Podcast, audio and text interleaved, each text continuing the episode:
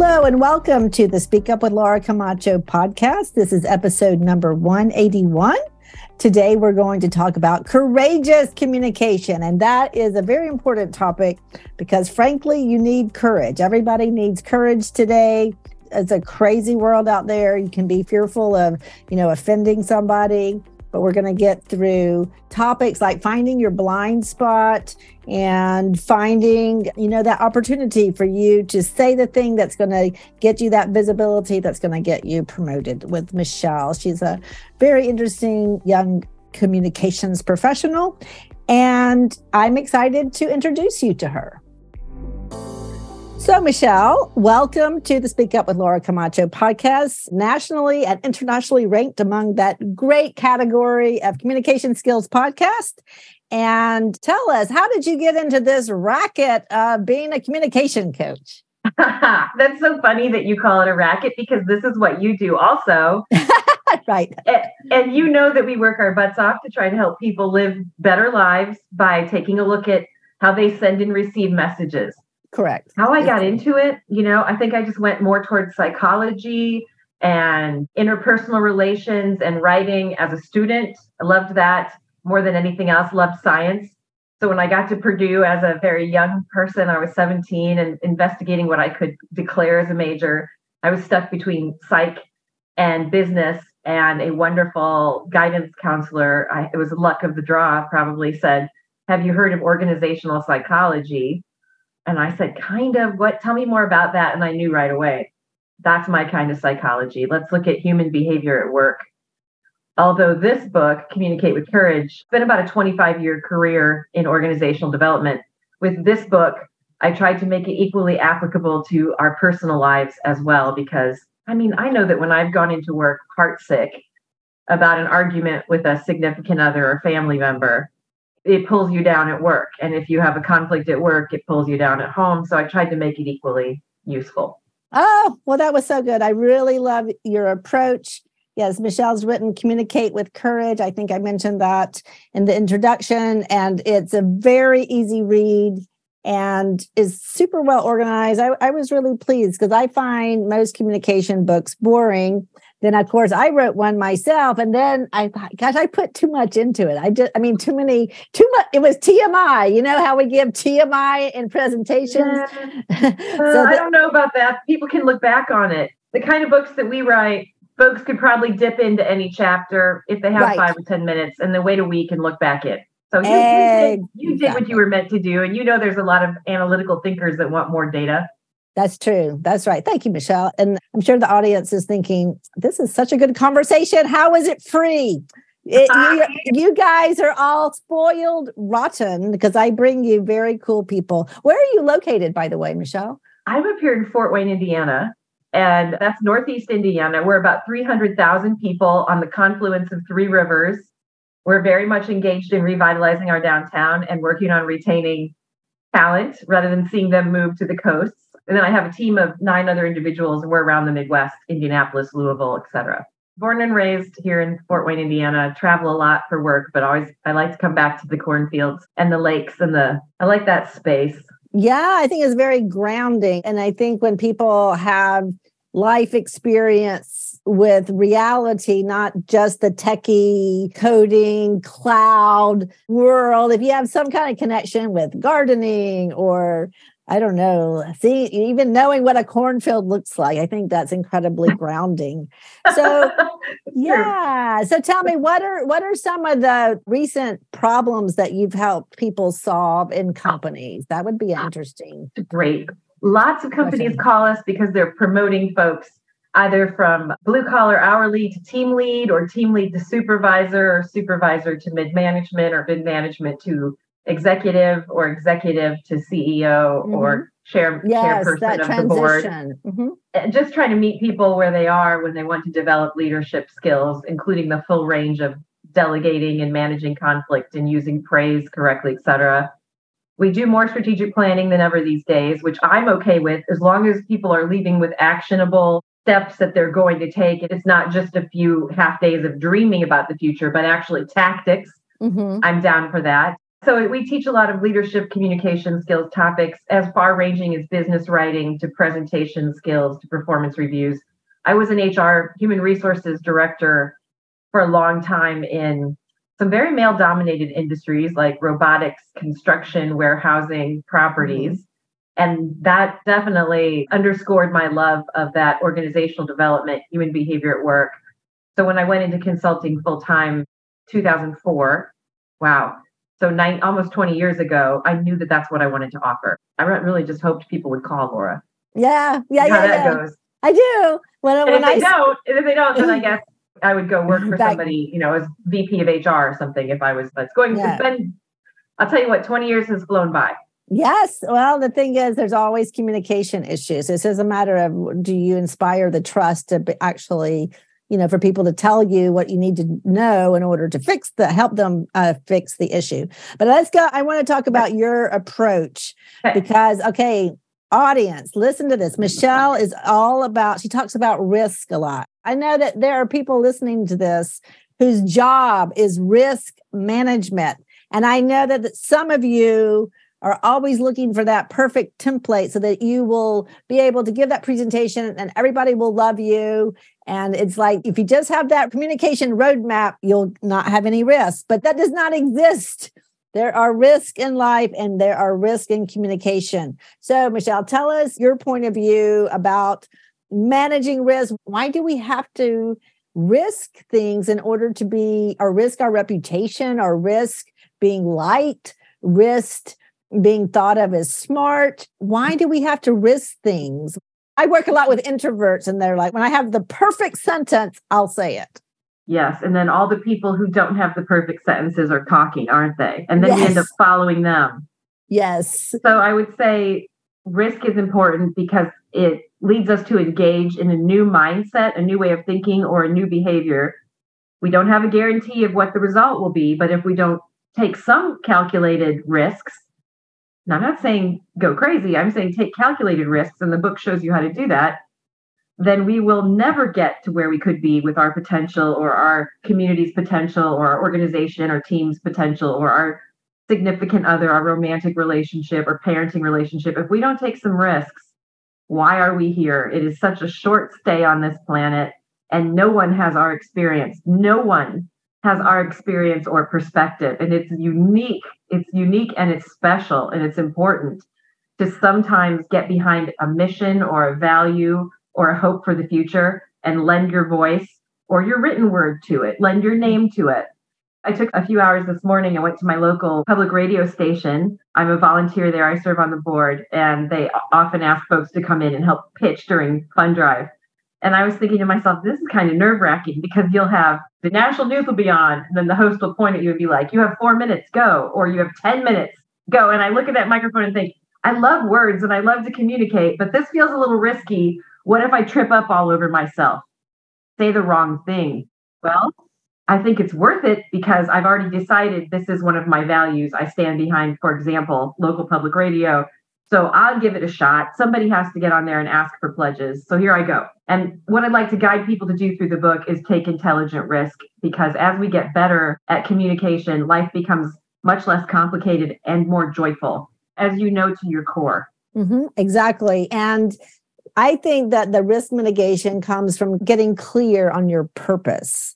Because as you said, nobody has your experience. We all have our mission, we all have our work to do. What you have to do is what you have to do. No, people can't do that for you.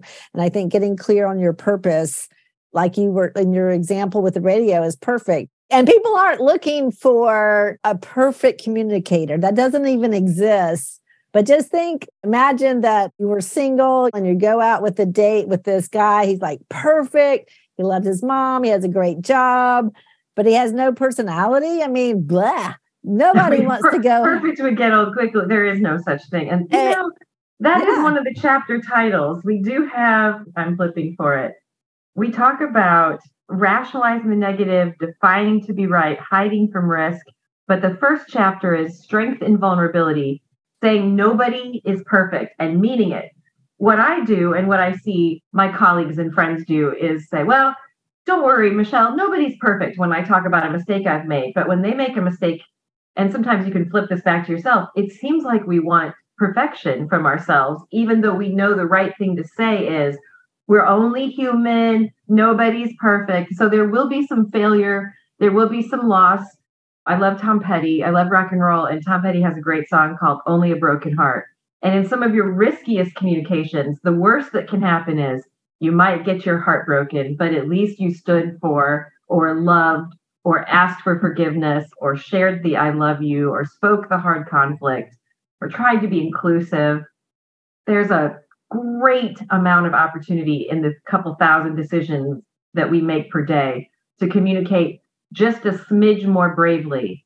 And sometimes that can result directly in improved work environment, improved family environment, and that's worth it. Absolutely. Almost brought tears to my eyes. It's so true. You know, there isn't a guarantee. But what's discouraging to me sometimes is that people are being afraid to advocate for themselves, afraid to ask for their raise, afraid to defend their record for their performance review.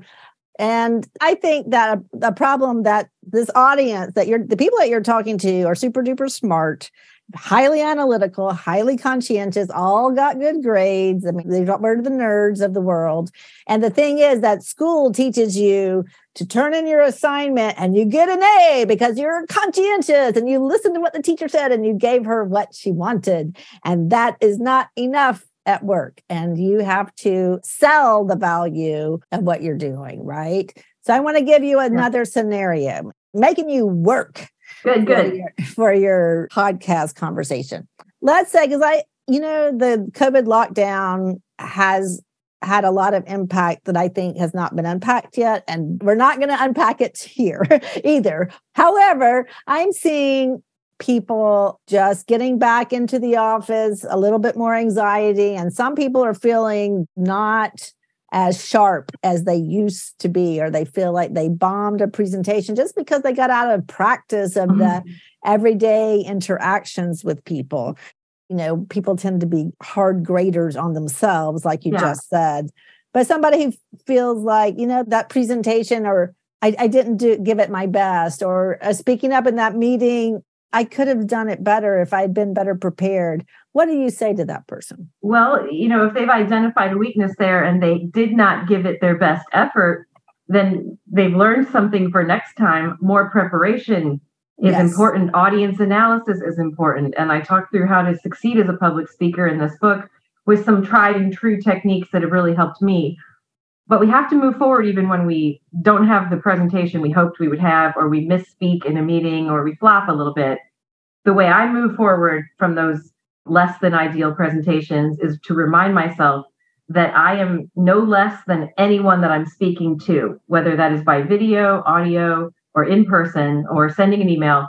I am no less a valuable human than they. Also, they are no less valuable than me.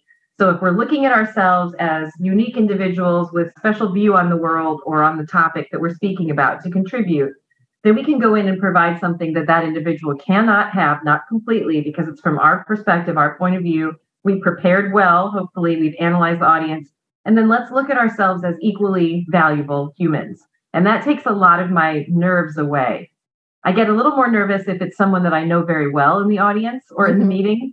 Mm-hmm, and I'm mm-hmm. learning to overcome that by reminding myself I don't have to switch into public speaking, Michelle, and be a different person. I'll probably do better if I show up as myself and I'm on my top game, my A game, and I have rehearsed and I have done my homework and I know a little bit about that audience that's in front of me and can engage them through all the, the ways that we talk about engaging audiences and getting questions or what to do if you don't and right right right. contact. And there's a lot going into it. It's like any other sport or anything else you can get very good at. It takes a lot of time but each time you present you're going to get better. And for those who are flailing a little bit or feeling a little anxious please see that as the gift that it is because you will have many folks in your life you'll have an opportunity to mentor to, mm-hmm. to share with as a friend, to coach as a, an aunt or an uncle or a parent or a grandparent, talking to a kid you love or a young person, a friend. And each time that we go through something that's hard and it knocks us down a bit, and we get back up, that makes for wonderful teaching stories later. Who wants to learn anything from someone who hasn't fallen?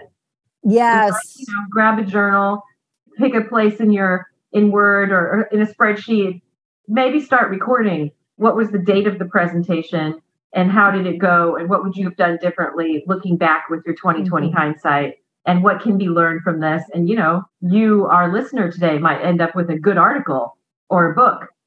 That's a great point. And i think because of my work is with these highly conscientious people who normally over prepare but is they didn't prepare because their husband got a bad diagnosis and they oh, happened yeah. to be remodeling the bathroom and then they had an electrical storm. And then all these things also there's you know a lot of outside factors that you can't control. But even if you don't have that you know crazy things can happen. I recently launched a new website speakupwithlaura.com and in, introduced a new email. And my old email that I've been using since 2009 Google just shut it down without telling me.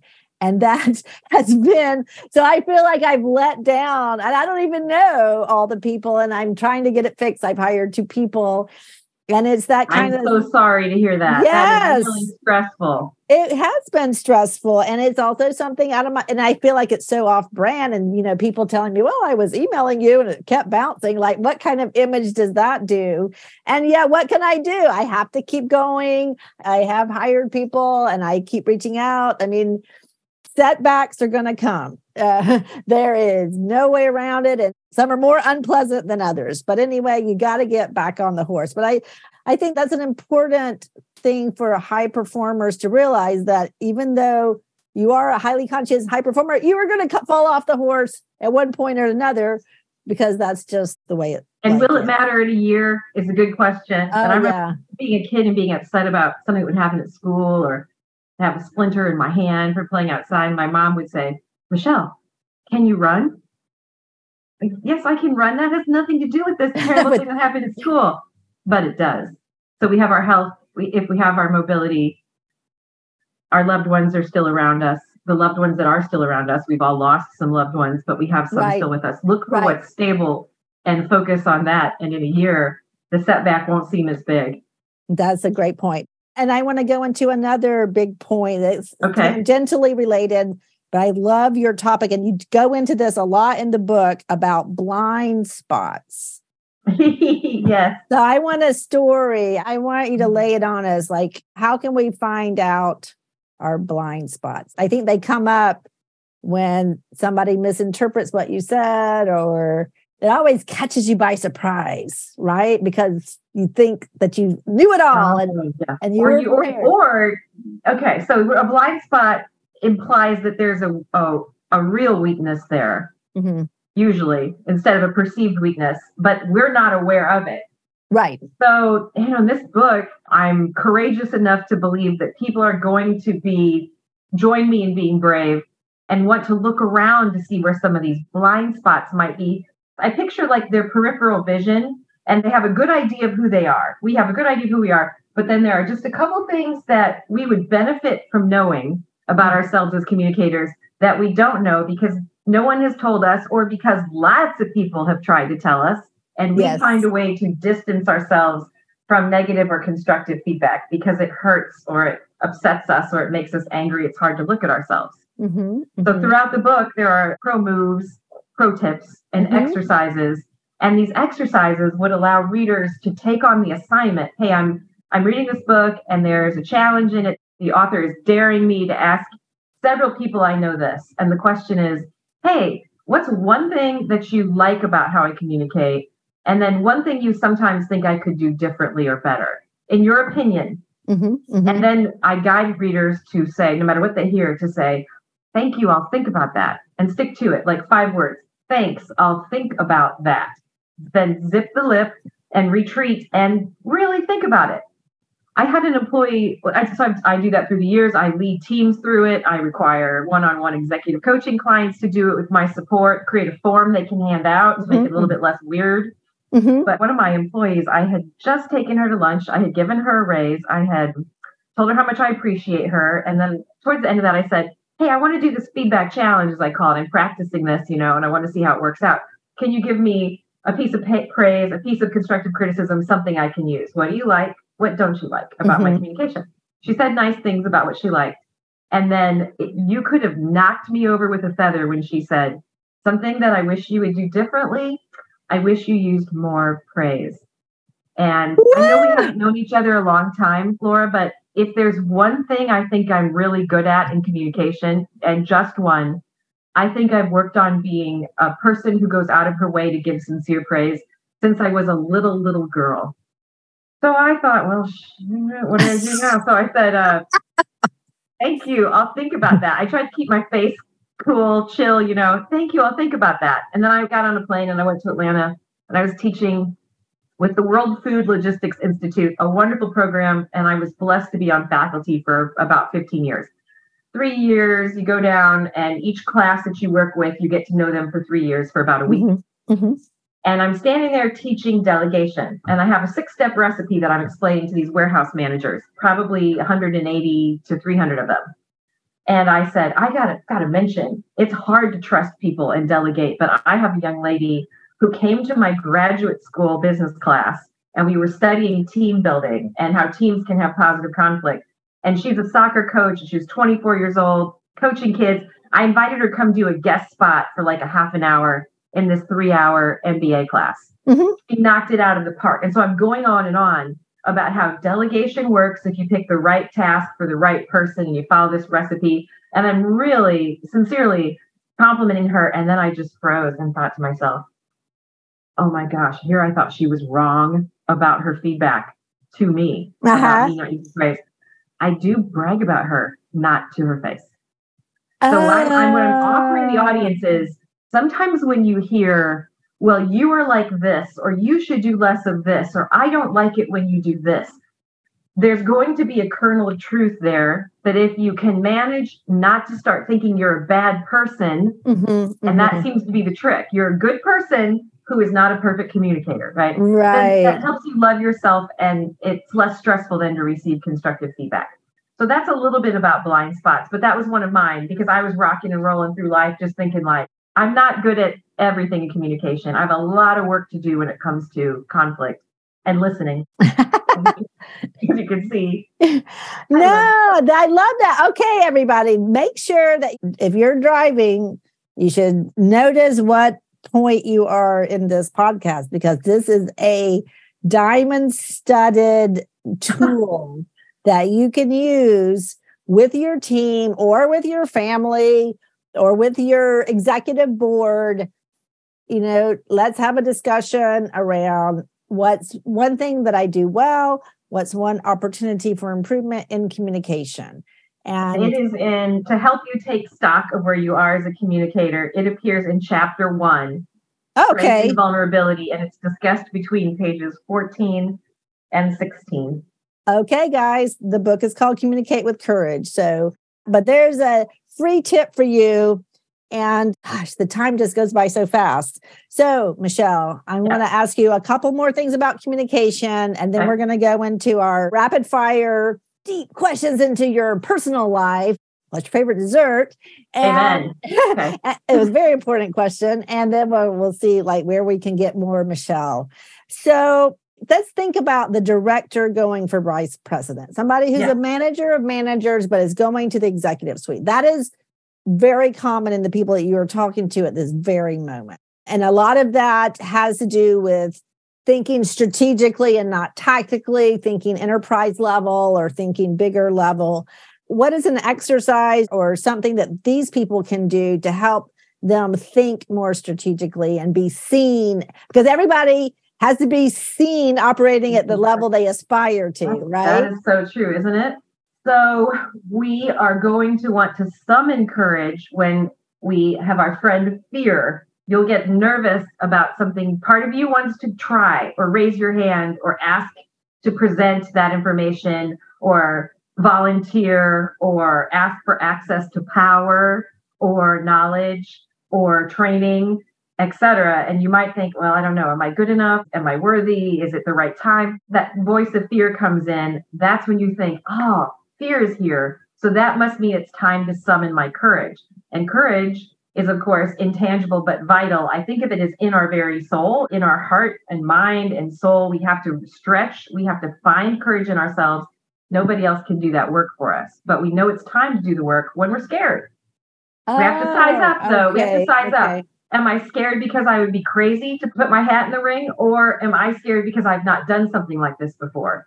And then two more, maybe on the ground actionable, that's sort of theory, but on the ground actionable tip would be ask for access to people and meetings and information that interest you. So if your boss is taking off for the senior leadership team meeting, ask if you can come along once a month Okay. and then ask if you can present. okay. Okay. Another idea would be informational interviewing. Find a colleague or someone that you don't know, but you're willing to. Maybe it's a moonshot. You know, maybe Mhm. you'd like to talk to someone who's rather well known in your field.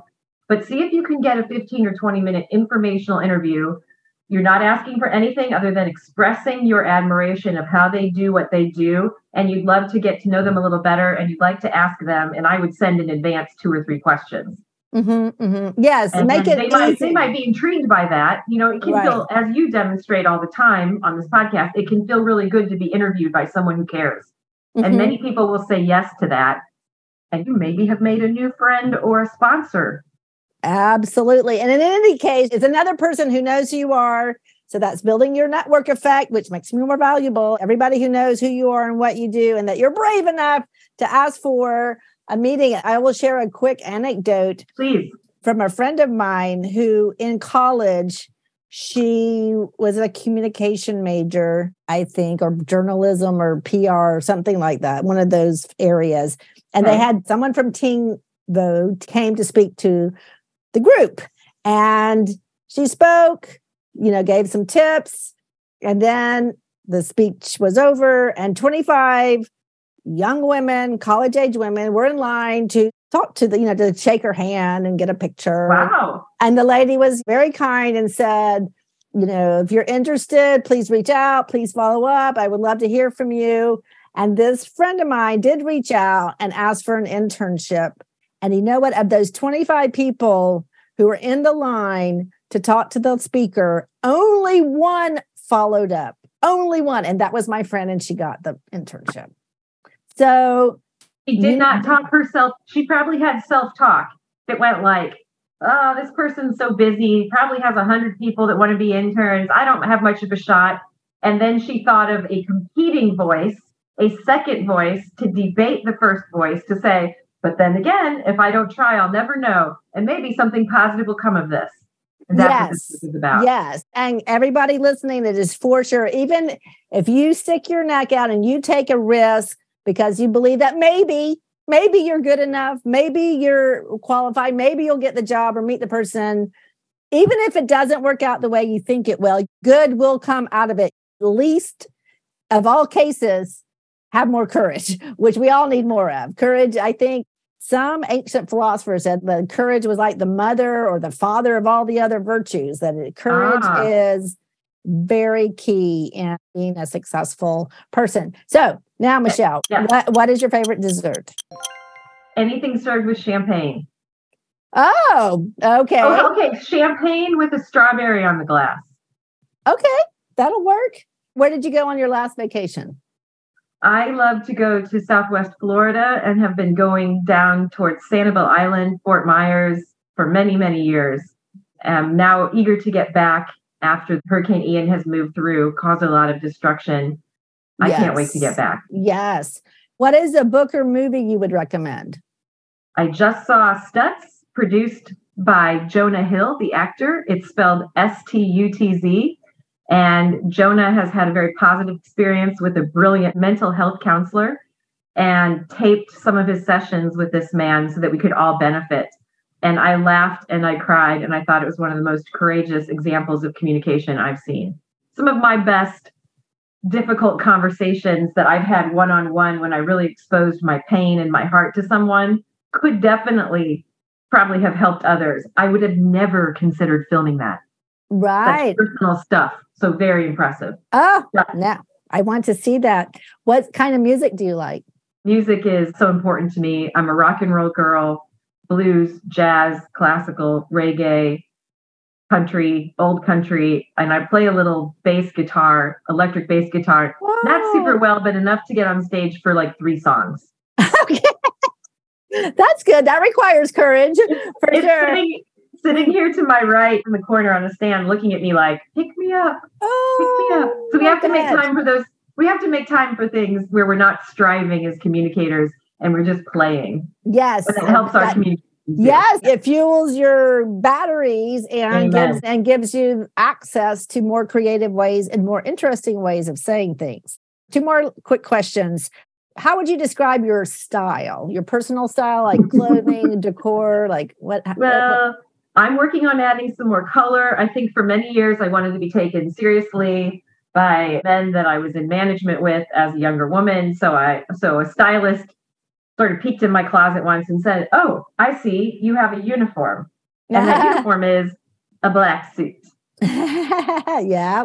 So I'm starting to allow myself to add more color, and I don't know what I'm going to do. I have a closet full of three and four inch heels, and I'm not sure what to do about that because since COVID, I haven't really had to put on high heels. And now when I walk to, you know, walk on stage in them or something, I think I miss my gym shoes. So my style might be like many people. I think it's important when you're addressing an audience or it's an important piece of communication to you in any way hmm It is. at church or at the PTA meeting, but to try to imagine what the audience will be wearing and then to go like just one step more formal, I think is a way to show respect to your message recipients or your audience.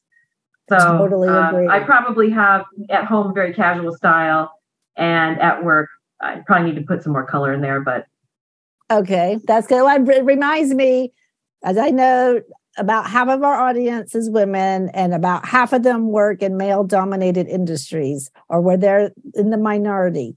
But I always say you need to talk to your sisters who work in all female environments because neither one is problem free. The men are not the problem, the women are not the problem. It's human beings. And wherever there are humans, there's conflict, there's the Mhm. need for courage, there's are. things We're that that- social, political, emotional. We're complex creatures. Yes, we are. So tell us where can we get more Michelle? Yeah. Well, we'd be honored if folks would slide on over to our website. And we have a quarterly newsletter called Breakdown, named after Tom Petty song. He's coming up twice today.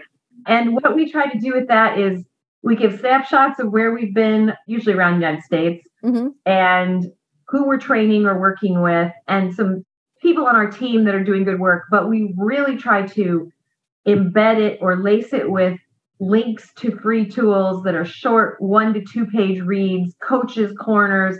We really strive to make that quarterly e newsletter fun. I start with a music video right away, right out of the gate, a two to three minute music Mhm. video, tie that into communication, share some links for professional or personal development. So even if you work at a place that doesn't, or you're not working right now, and you don't have access to that professional development, you can get that through us. Uh, It's called Breakdown. And of course, the book Communicate with Courage is for sale everywhere books are sold. And it would be very meaningful to me if folks would check it out and consider leaving a review Oh, yes. online because as a first time author, I'm really learning about how did I do and what works and what do people want more of or less of. I did the audible narration because some of these stories in the book are were just so they're just so personal that I couldn't imagine somebody else reading them other than me sharing that part of my heart in my voice. So we've got it available Oh, on Audible as well. That's awesome. I think it's always so much more meaningful when the author reads the book. So that is great. You guys listening. So now you have some tips to access your courage, to get feedback, find out about any blind spots and find out if they're real or imaginary. About dressing for your audience. There's just so many great things that Michelle has shared with us. It's just like a miracle almost that we're able to have this conversation and share it with you. Have a great day, everybody, and I'll talk to you on the next episode. Bye bye.